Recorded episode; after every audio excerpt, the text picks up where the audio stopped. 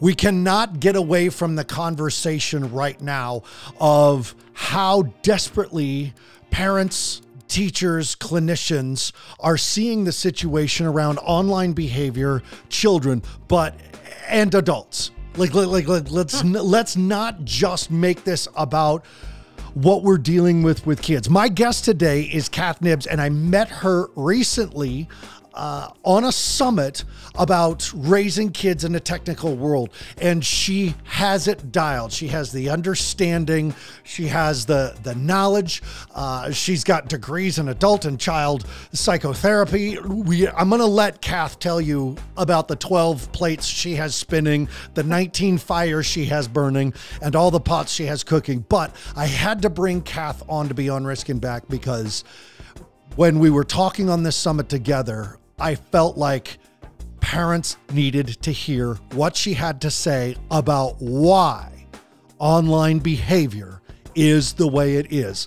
Thank you for joining me. My name is Aaron Huey. I'll be your host for this week's episode of Beyond Risk and Back and all episodes of Beyond Risk and Back. Thank you for joining me on my show. And my guest today is Cath Knibbs. Cath, thank you so much for participating in this. My parents need to hear from you.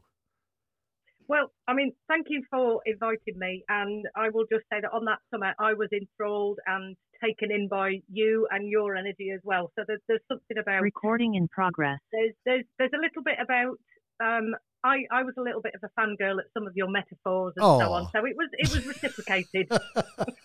well, thank you very much. Uh, I, let's let's jump right in because you when you were talking on the summit about raising children in a technical world you had a technical not just a human behavior understanding through your your psychology training and schooling but you have a technical understanding of how online behavior works. How come you have all these understandings? Please describe for us nine of the 18 soups you have cooking on your stove. Okay. Okay, so I I think I might. I often say I'm privileged. Uh, I'm not. I've worked really really hard actually, but I am privileged that uh, my background is so I'm qualified by trade as a mechanical, electrical, and electronic engineer, where I was the first woman to do my trade in the armed forces in the United Kingdom. And when I left the army, I went into uh, computing, IT. Um, so I've worked with people at the front end in terms of helping them turn their computer on, back on again, helping them work out how, why their email isn't working, all the way through to um, then working for a company where I'd go out and I would help exchange equipment, help um, you know people working in the bank sort out their computer, their software, their hardware. Um, so I've been in and around kind of cybersecurity, technical uh, areas. I've sat with people who design computer programs, and then, you know, I, I decided I was going to leave it all and go and start a psychology degree. I had two young children at the time. And at the end of the psychology degree, there wasn't enough funding for me to go off and do a master's in cognitive neuroscience.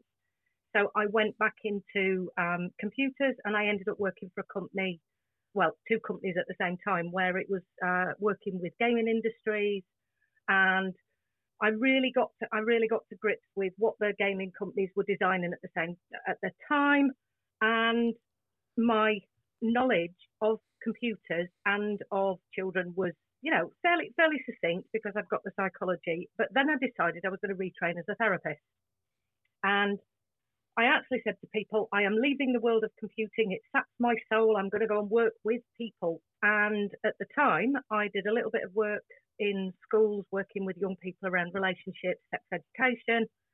And I was hearing words, conversations, and of course, I'm saying to the young people, well, where, where have you heard that? I know that that's a term that exists on certain websites online.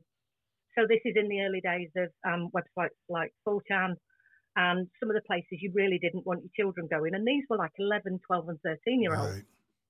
So I started to talk to some of the children and what I was finding was that they were sharing videos on phones that had something called super Bluetooth. So this was in the early days of Bluetooth, right. and they would be stood in the playground around one phone, watching videos that were quite macabre, um, involving you know beheadings, um, honor killings and, and things like that. And my children were at that kind of age as well. So I started to really look into what are these young people doing? What is it that they're sharing? How do they know to go to these places? What's the impact on them? And lo and behold, fast forward over the past decade, I've worked as a practitioner with children who are sexually abused, sexually groomed, um, get into cyberbullying, um, are looking at stuff that they shouldn't be. And in around about 2011, 2012, I came up with this phrase, cyber trauma. And ever since then, I've had this real passion about understanding what children are doing, but moreover, I am really interested in the why. Why, why are they doing this? What's going on that's leading them to and, and I'm just thinking here in terms of a term you used at the summit, why are they engaging in risky behaviour that they may not do in, in the real world? Right. So I've, I've tied together interpersonal neurobiology, um, something called the polyvagal theory, attachment theory, uh, you know, really tied it all together to try and understand what's going on for young people. And later on this year, 2021, I've got a book coming out called Children, Technology and Healthy Development, although it's relatable to adults. I've got I've got adult vignettes in there about you know the behaviours that adults engage in because you're right, it's not just children. So it seems to me that throughout this entire development and, and being 51 years old, I've seen the internet from six computers in the entire school to everybody has one. Uh, yeah. And I remember the days of typewriters and, and punch card computing. But it seems that between then and now, it has gotten as complicated and devious. And I'm looking for I'm looking for a conversation for these parents to understand the deviant nature of what's taking place online. And I mean understand it because, for all intents and purposes, I would like to say that somewhere under a volcano, a bald, evil villain is living, controlling and exposing and traumatizing people to the point that it's going to be really easy to take over the world all of us knowing that it's not that simplistic, I still have to ask the question Are these video game designers, are these social media designers, are they aware of how their product attracts and controls and harms children? Yes and no. So the yes comes from yes because they recruit psychologists. Um, you know, so I will I will say actually, I've got um, a blog that might be helpful, after, you know, if people want to read it after this, about kind of the mechanisms that um, people people such as Tristan Harris, you know, when he created his uh, documentary, The Social Dilemma, one of the things that made The Social Dilemma so popular were the same algorithms and tactics they were talking about that recruited children to the platforms in the first place. Of course. So there was so it was marketing to get the documentary out there to tell you that there's this Centre for Humane Technology that says that they're trying to prevent this from having harm. So there's there's oxymorons all over the place.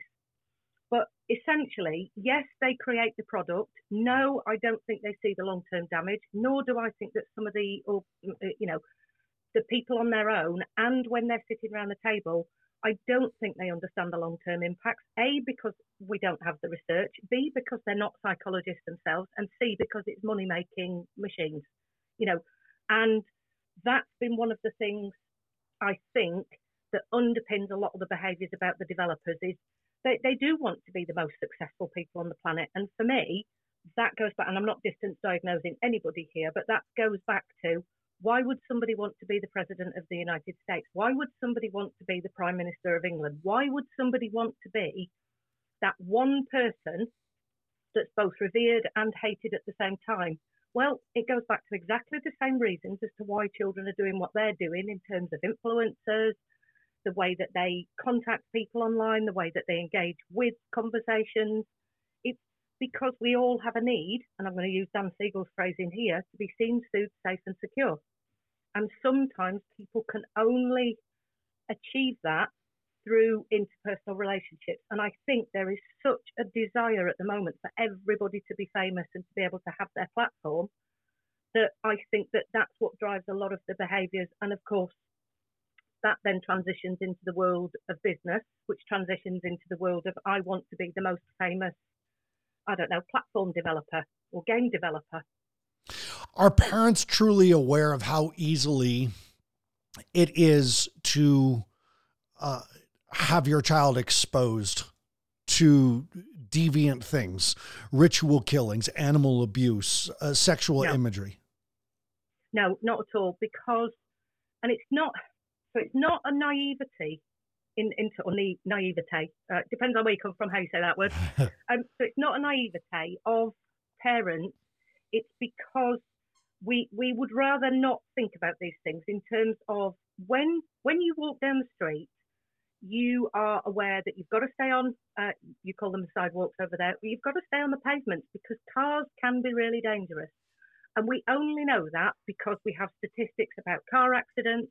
There's the potential to see a car accident, and it's something that appears within the dramas of television. Right.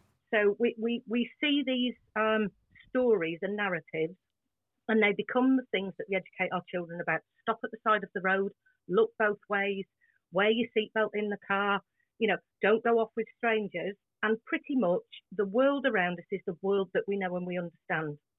And many of us don't have a concept about what happens in other cultures. We don't have a concept about what can happen uh, the other side of the world and we certainly don't have exposure to those thoughts and desires that um, people have outside of their own um, minds. And of course, the internet has given us a place, a space that now means that any thought that has ever been thunk, any desire, any fetish, any any kind of negative behavior can now have its own space to exist. So going back to what you'd said right right at the beginning, Aaron, in terms of um, those six computers, I, I remember when the internet began, and even when the internet began, you would get those conversations between people that would say, "Did you know about such and such a website?" And you know those websites contained images. Um, so these were the, the kind of macabre websites, and they would contain images of car accidents, motorbike accidents, um, freak things that we are not necessarily exposed to. I think now we get places like Ripley's museums. You know, we get the places where there's the two two-headed snake and so on, and and they are abnormalities. They are the outliers of normative behaviour. But on the internet, the spaces in which um, darker things can happen are much more prevalent because there's there's the platform and the space. It's it's the ability is is there. Uh, even one of the executives of Google, Eric Schmidt, he said the internet is the first thing that humanity has built that humanity doesn't understand. The largest yeah. experiment in anarchy that we have ever had. And that's that's such a dichotomous statement because A, everything you're saying every parent knows is out there. Just in this, and I loved Mm-hmm. your metaphor. We know that road is traffic and, and traffic can be dangerous, and road equals traffic equals danger. Look both ways, hold someone's hand. Like we we have a protocol for teaching children on this. Yet knowing that that and I had a I had a very dear friend of mine tell me that that her son was on Reddit and her son is 11 and I had to go to my friend and say Reddit is not an innocent place. Mm-hmm. And she was very surprised and this woman is brilliant. She knows and in fact she has hyper controls in place to protect her child from the internet but still she had missed a glaring portal into the dark world of the internet. And Yeah. How have we missed this? Is it are we turning a blind eye or is there something psychological? Are parents too busy caught up themselves into the expansive universe that this interweb has created? Oh, I mean, yes. In in short, we all have the magic of the internet dangled in front of us, and we all wandered. We basically we followed the witch in the woods. Yeah. We we followed we followed this path, and of course, most most parents are going on um, the the social media platforms. Right. That's where we all kind of went. we headed down the woods, if you like, down the path to the Facebook, and then we went on to you know Instagram and WhatsApp. And what we use it for, we make an assumption that our children will also do. But what children do that's very different to parents is their level of curiosity is exponential. And we know that because, you know, give give children two minutes in a in a wood, They will climb trees. They will make a den. They will create spooky stories. And it's that sharing of information that all it needs is a, it's a misconstrued um, uh, conversation that usually results in the child ending up in the places that they do. So when I'm talking to children in therapy, it will be something along the lines of, "Why? Where, how did you end up there?"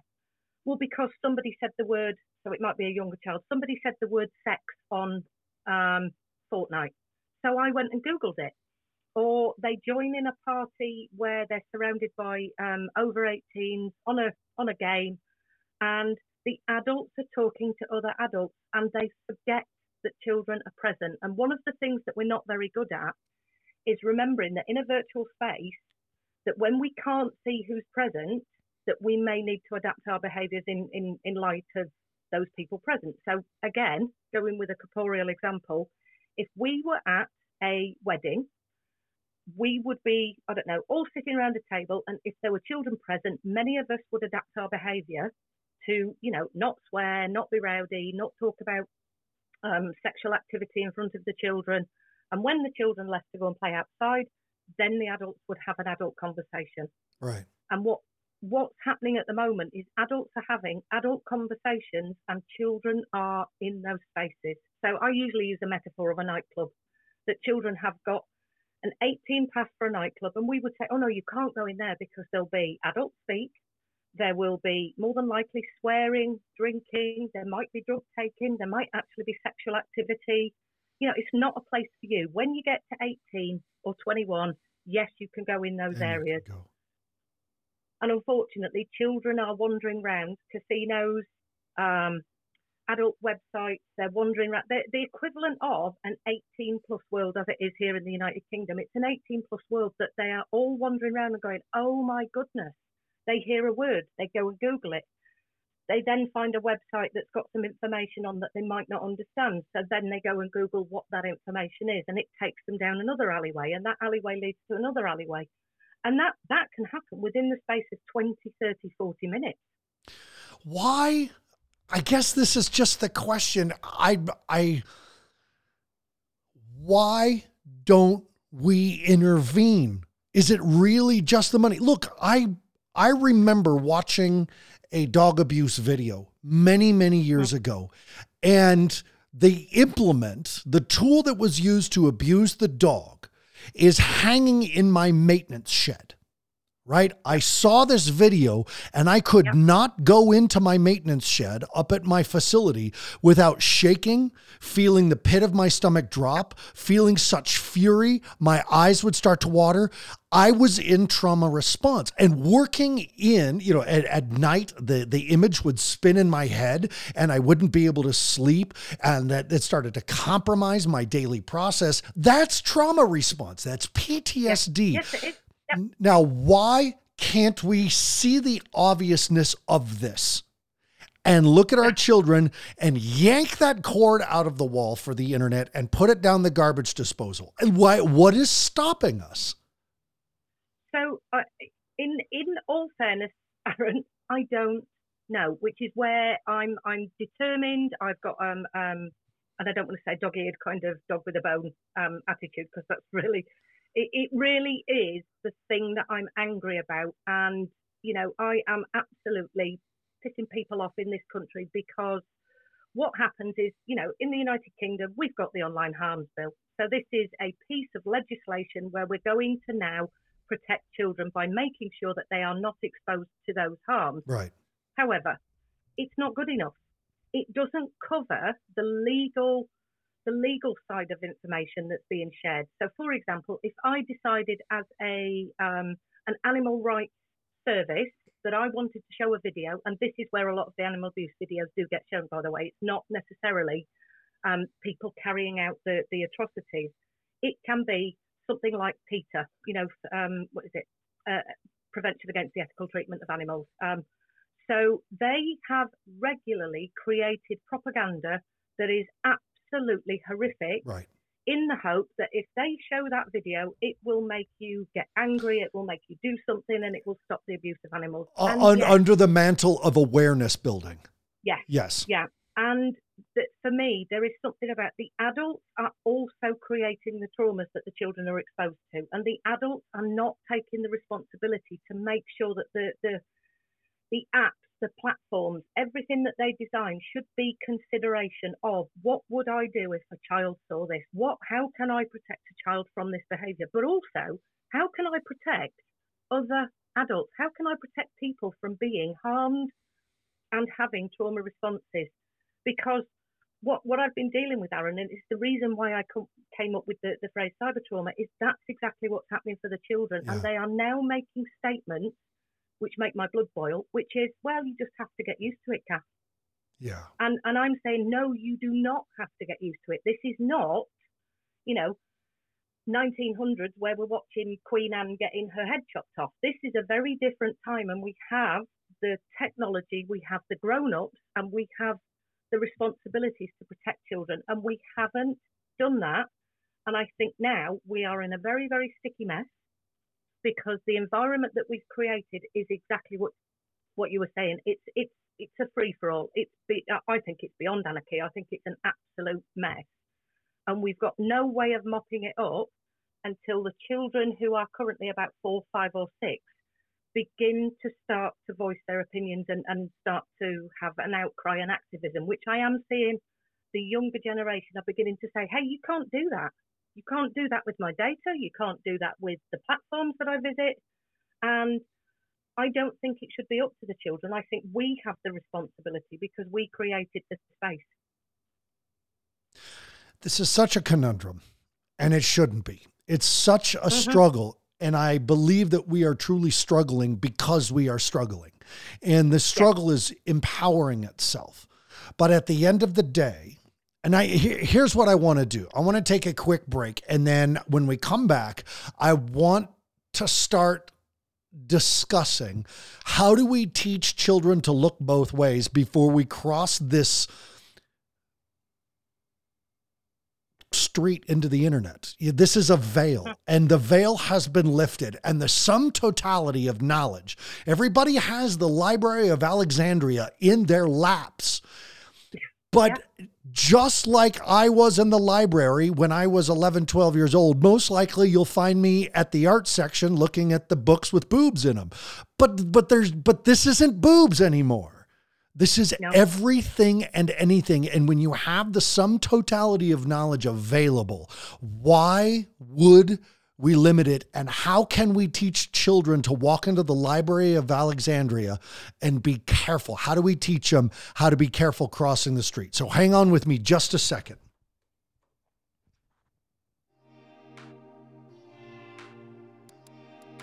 With this and with every episode I do on Beyond Risk and Back, I am always looking to make sure that we provide as much information to parents as possible. I believe, having run a treatment center for now 15 years and been doing this type of work with families for 20 years, that we could lessen the need for sending children away to residential programs if everybody would work on what we can lovingly call emotional intelligence.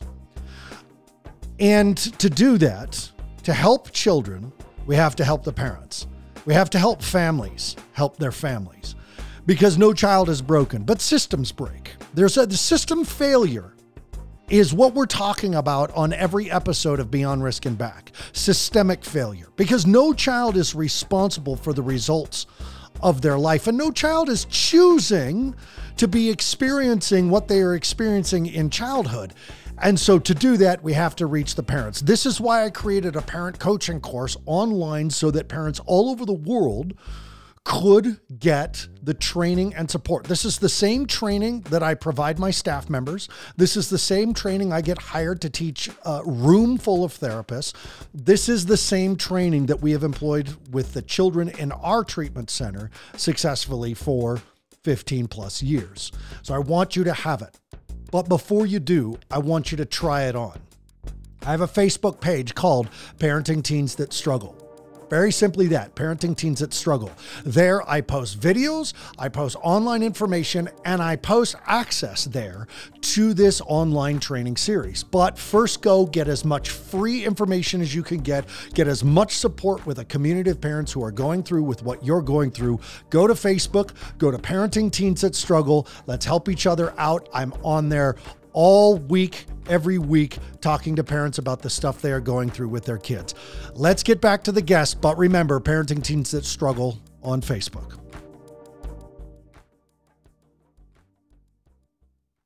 I find it amazing that in the middle of talking about how, I mean, I have nine Facebook pages, right? I use Facebook to market my company. I use it out there to help. And I would like to think, I would like to think that I'm using it's like the force, right? You got to be a Jedi or you got to be a Sith. And you got to choose at some point because the force is a neutral energy. So I guess that's the question I want to ask you, Cath, because you've got your your fingers in the pot of of technology and your fingers in the pot of human psychology. Is is this internet a neutral entity?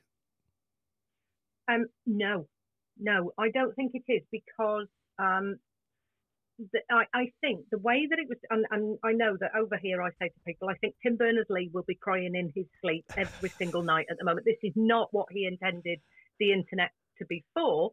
However, most, I don't know whether most people know this, but when the intranet was, was first developed, the first image sent was a topless lady. It was a picture of a topless lady. So even at the outset of sharing information between computers before it became the internet was, and I'm not, I'm not going to say they were nerds because that's like a, a term that gets that's cool now apparently because that's what I was at school. I was a geek and a nerd. But these these young men that created the intranet actually sent um, nudity for the first conversation. So what what we have created is a system where 30% of the actual internet is imagery of sexual activity. So 30, 30? 30%. It's, it's around about a third of the internet.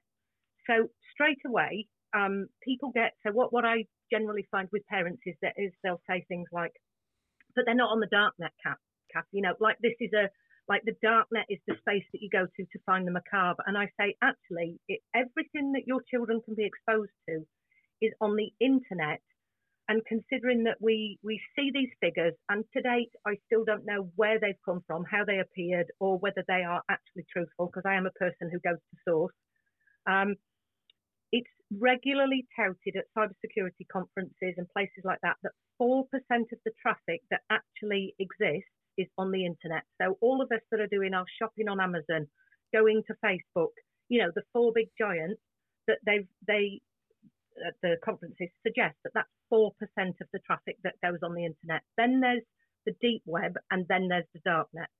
And the dark net is supposedly where all of the obviously the darker um, illegal activity exists.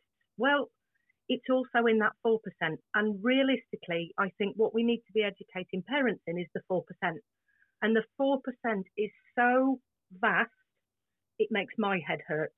So when it comes to this advice for parents, and I'm thinking here that this is this is what people will want. So how do I help my child, Cath? How do I have these conversations? Right.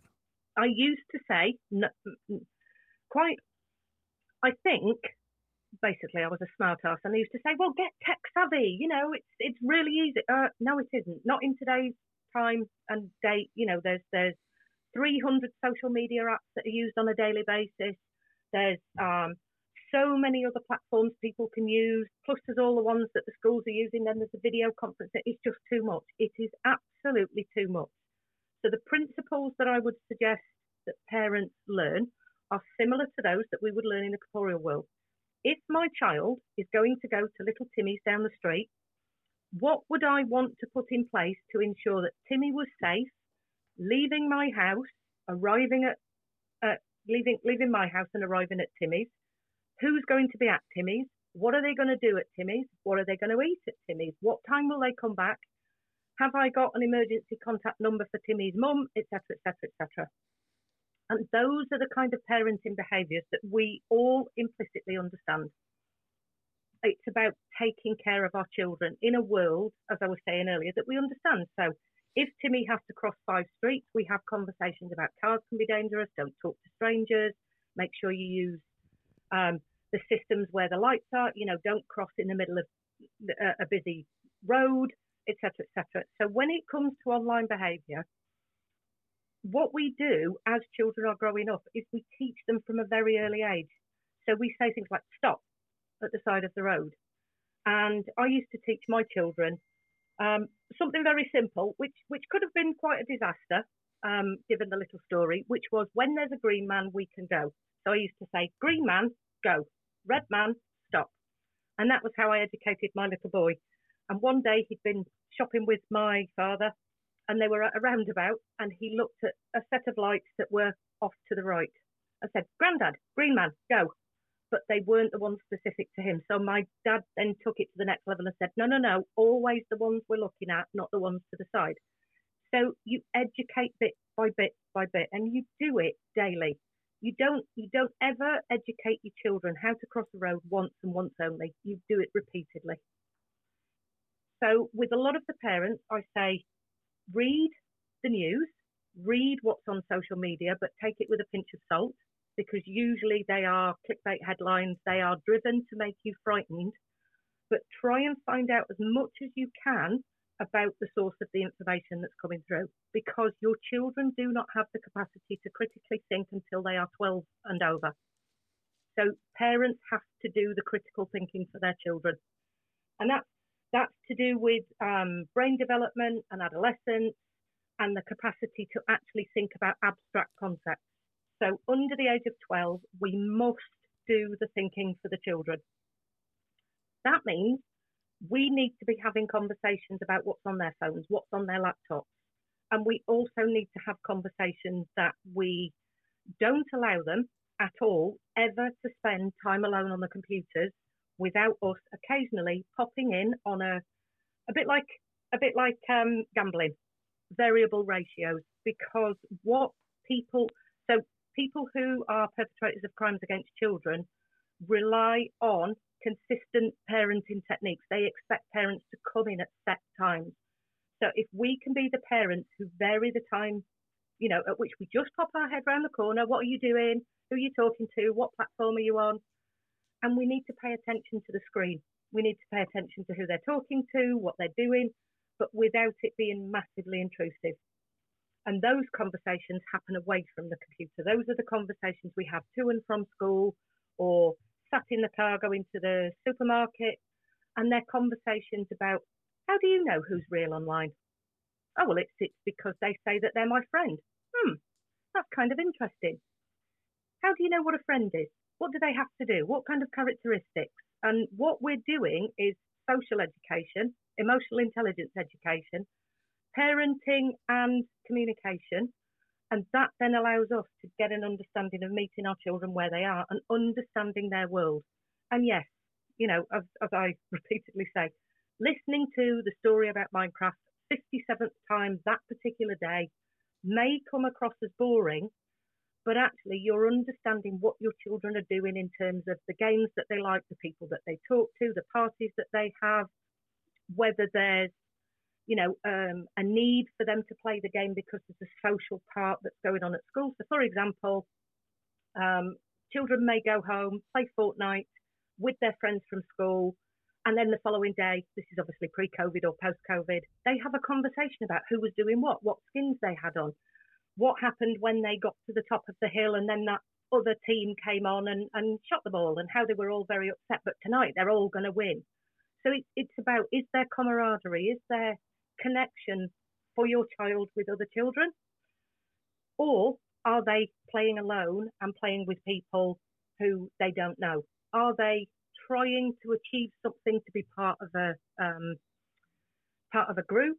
Are they trying to achieve something to gain mastery over a skill? Are they playing a game to um, understand a new level of cognition? So it's always about communication, communication, communication and again take an interest is there a particular games or apps that you want to throw the red flag down on the field and just tell parents if your kids are if you happen to look in the history yeah, of your child's computer or look on your kid's phone and you see this app or this game red flag delete it stop they've gone um, too far and and i and i very quickly want to say that um if your child is deleting the history, there's your first red flag. uh-huh. Yeah. Um, all apps have the potential to be, um, let's say, uh, visited by people with um, vested interests that are not in the best interest of the children. Let's just say that. So, one of the things that I would certainly say is if there are apps that allow your children to talk to what, what the children often call randomers.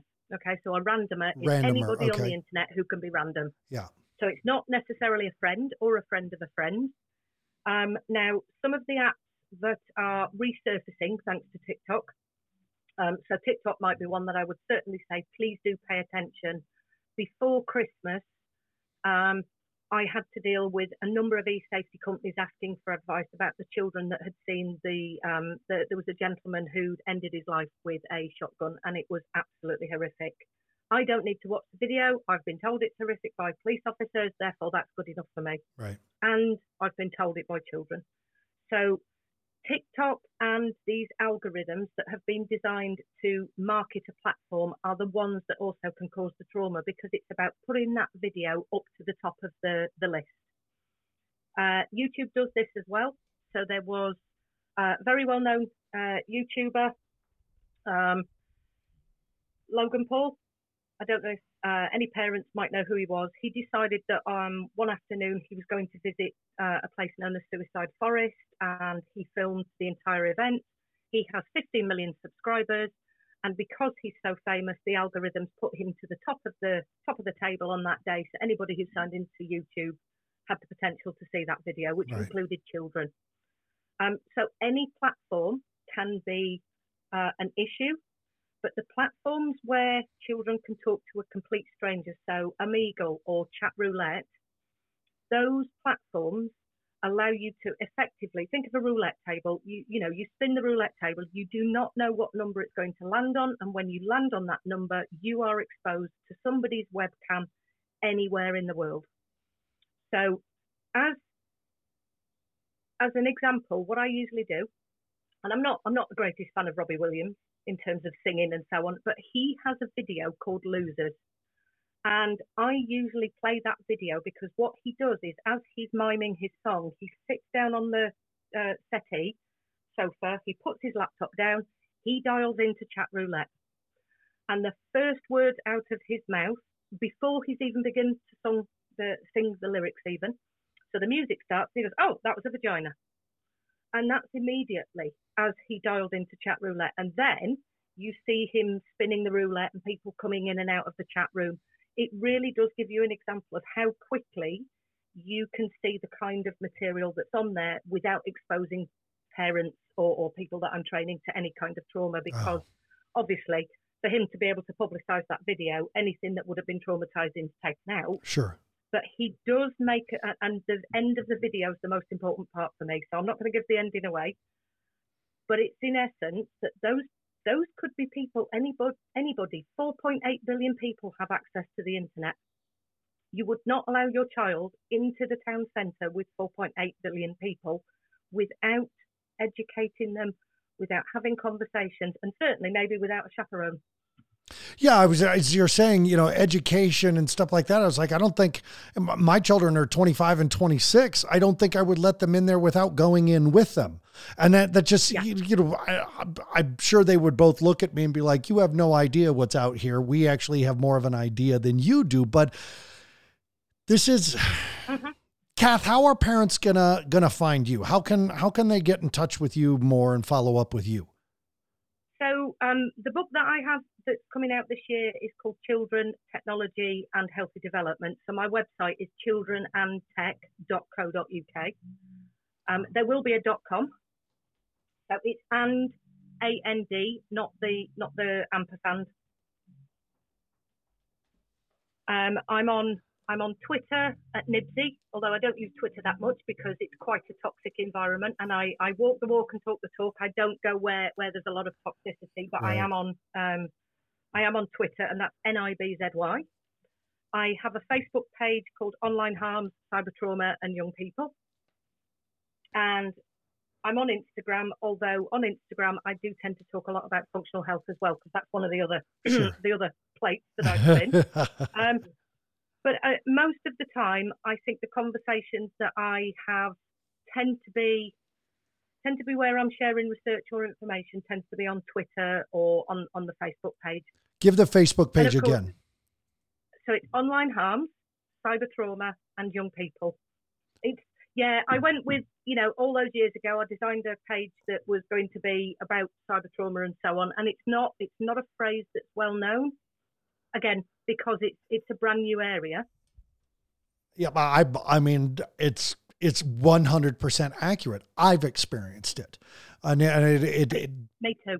It's it's on awful. more than one occasion. Yeah, yeah it, on more than one occasion. So um, the, where we did our summit, I yeah. actually did a talk with John. If you want, I can send you the link. I did a talk with John in 2014. This is how long I've been talking about this about the day that Facebook decided it was going to start auto playing videos. And that is how I got cyber traumatized in 2014. Yeah. Because I didn't have a choice. And I'm an adult. This is why I'm so passionate about arguing for the children. I'm an adult and my physiology was not prepared for what was on my newsfeed. I went to, I went to my newsfeed as most of us do when we pick up our phones in a uh, socially engaged state. I was calm. I'd gone to, I'd basically gone to see who was saying what, doing what, what was going on in the world. And I was exposed to a video that was of child abuse and, um, and, and, and it was horrific. And I put a complaint into Facebook and they said it doesn't go against our community standards because people are berating the abuse of this child. Therefore, the video stays up. And that's, that's one of the things. So if people say, oh my God, you know, and, and it was a woman who was beating her child. Um, and the, the empathy that I had for that child, the anger I had for that child, and that, that instance was phenomenal. And it stayed with me for weeks and weeks and weeks. And the animal abuse ones, Aaron, are the ones that are causing the most harm. The I I know people who work, young people who work at Facebook in the departments where they spend all day viewing every video that's been flagged. And I have mm-hmm. watched their psychology change over the years. Yeah. And and they're here to keep us safe. But what people yeah. need to know is that people will put anything up online if it gets them the likes. Like this like culture, this energetic, what, what people believe is a fair value exchange. I'll put anything up there just to be acknowledged that I exist. And it does not, the, the, the end will justify the means. And those thumbs up are guiding some of the most deviant behavior that people would have been imprisoned for and should still be. And now we have to employ rooms full of people to watch the videos and decide whether or not they're go under guidelines. And we still have not have we actually talked about the children? Have we actually talked about we got to stop doing this? There has to be a thicker Absolutely. wall. Yep. There has to be a traffic and, light for the internet. Yes. And also there is this thing about um so this online harms, well, it's too subjective a term. What we need to look at is trauma because I'll tell you what, if you saw one of these events in the real world, there would be an outcry. We would intervene. We'd bring, you know, the, the care services in. We'd make sure that people were taken to court. We would make sure that people were subjected to justice, you know, some sort of, you know, justice in terms of what's happening. But when it's online, what what generally happens is people say, well, it's not the same effect. And what I can tell you from my research is neurobiologically it, neurobiologically, it's the same. Mm. It's absolutely yeah. the same. We have a lot of work to do on this subject. Uh, Cath Knibbs, thank you so much for your time on Beyond Risk and Back. Please give your Facebook page one more time. Online harms, cyber trauma, and young people. Perfect. Parents, get your support there. My guest today was Kathy Knibbs here on Beyond Risk and Back. We have to, have to, have to pay attention to what's going on online with our kids. Erase their phones, restore factory settings once a month. I know they're going to hate it. Be that parent who's willing to do that. Erase everything. Tell them that if the phone number is important, they can write it down in a notebook. But be in control of the password be in control of the administrative password. If there's lying, stealing, sneaking, cheating, or breaking the law going on on the internet in your home, you have to remember you're paying for it. This is something you're providing an environment financially for your child to lie, steal, sneak, cheat, and break the law. Stop making it so individualized that it's got to be this website versus that website. If there is lying, stealing, sneaking, cheating, or breaking the law, I will no longer be willing to provide internet and watch how fast your child can find another way to get online. Unfortunately, it is the design of this internet, of your children, of the cell phones. They can find a way to connect. So, since connection is so dastardly and deviously important, remember that them connecting with you first is going to be the key to any correction behavior. Connection before correction, alliance before compliance. Keep those terms in your mind. I want to thank Deepin Productions for the production of these podcasts and this awesome music. I also want to thank Your Cause Consulting for making sure that this podcast gets in front of all the right people parents who need this, parents with teens who are struggling. Parents, you know the end. You know the end tagline here. Say it with me if you got to memorize.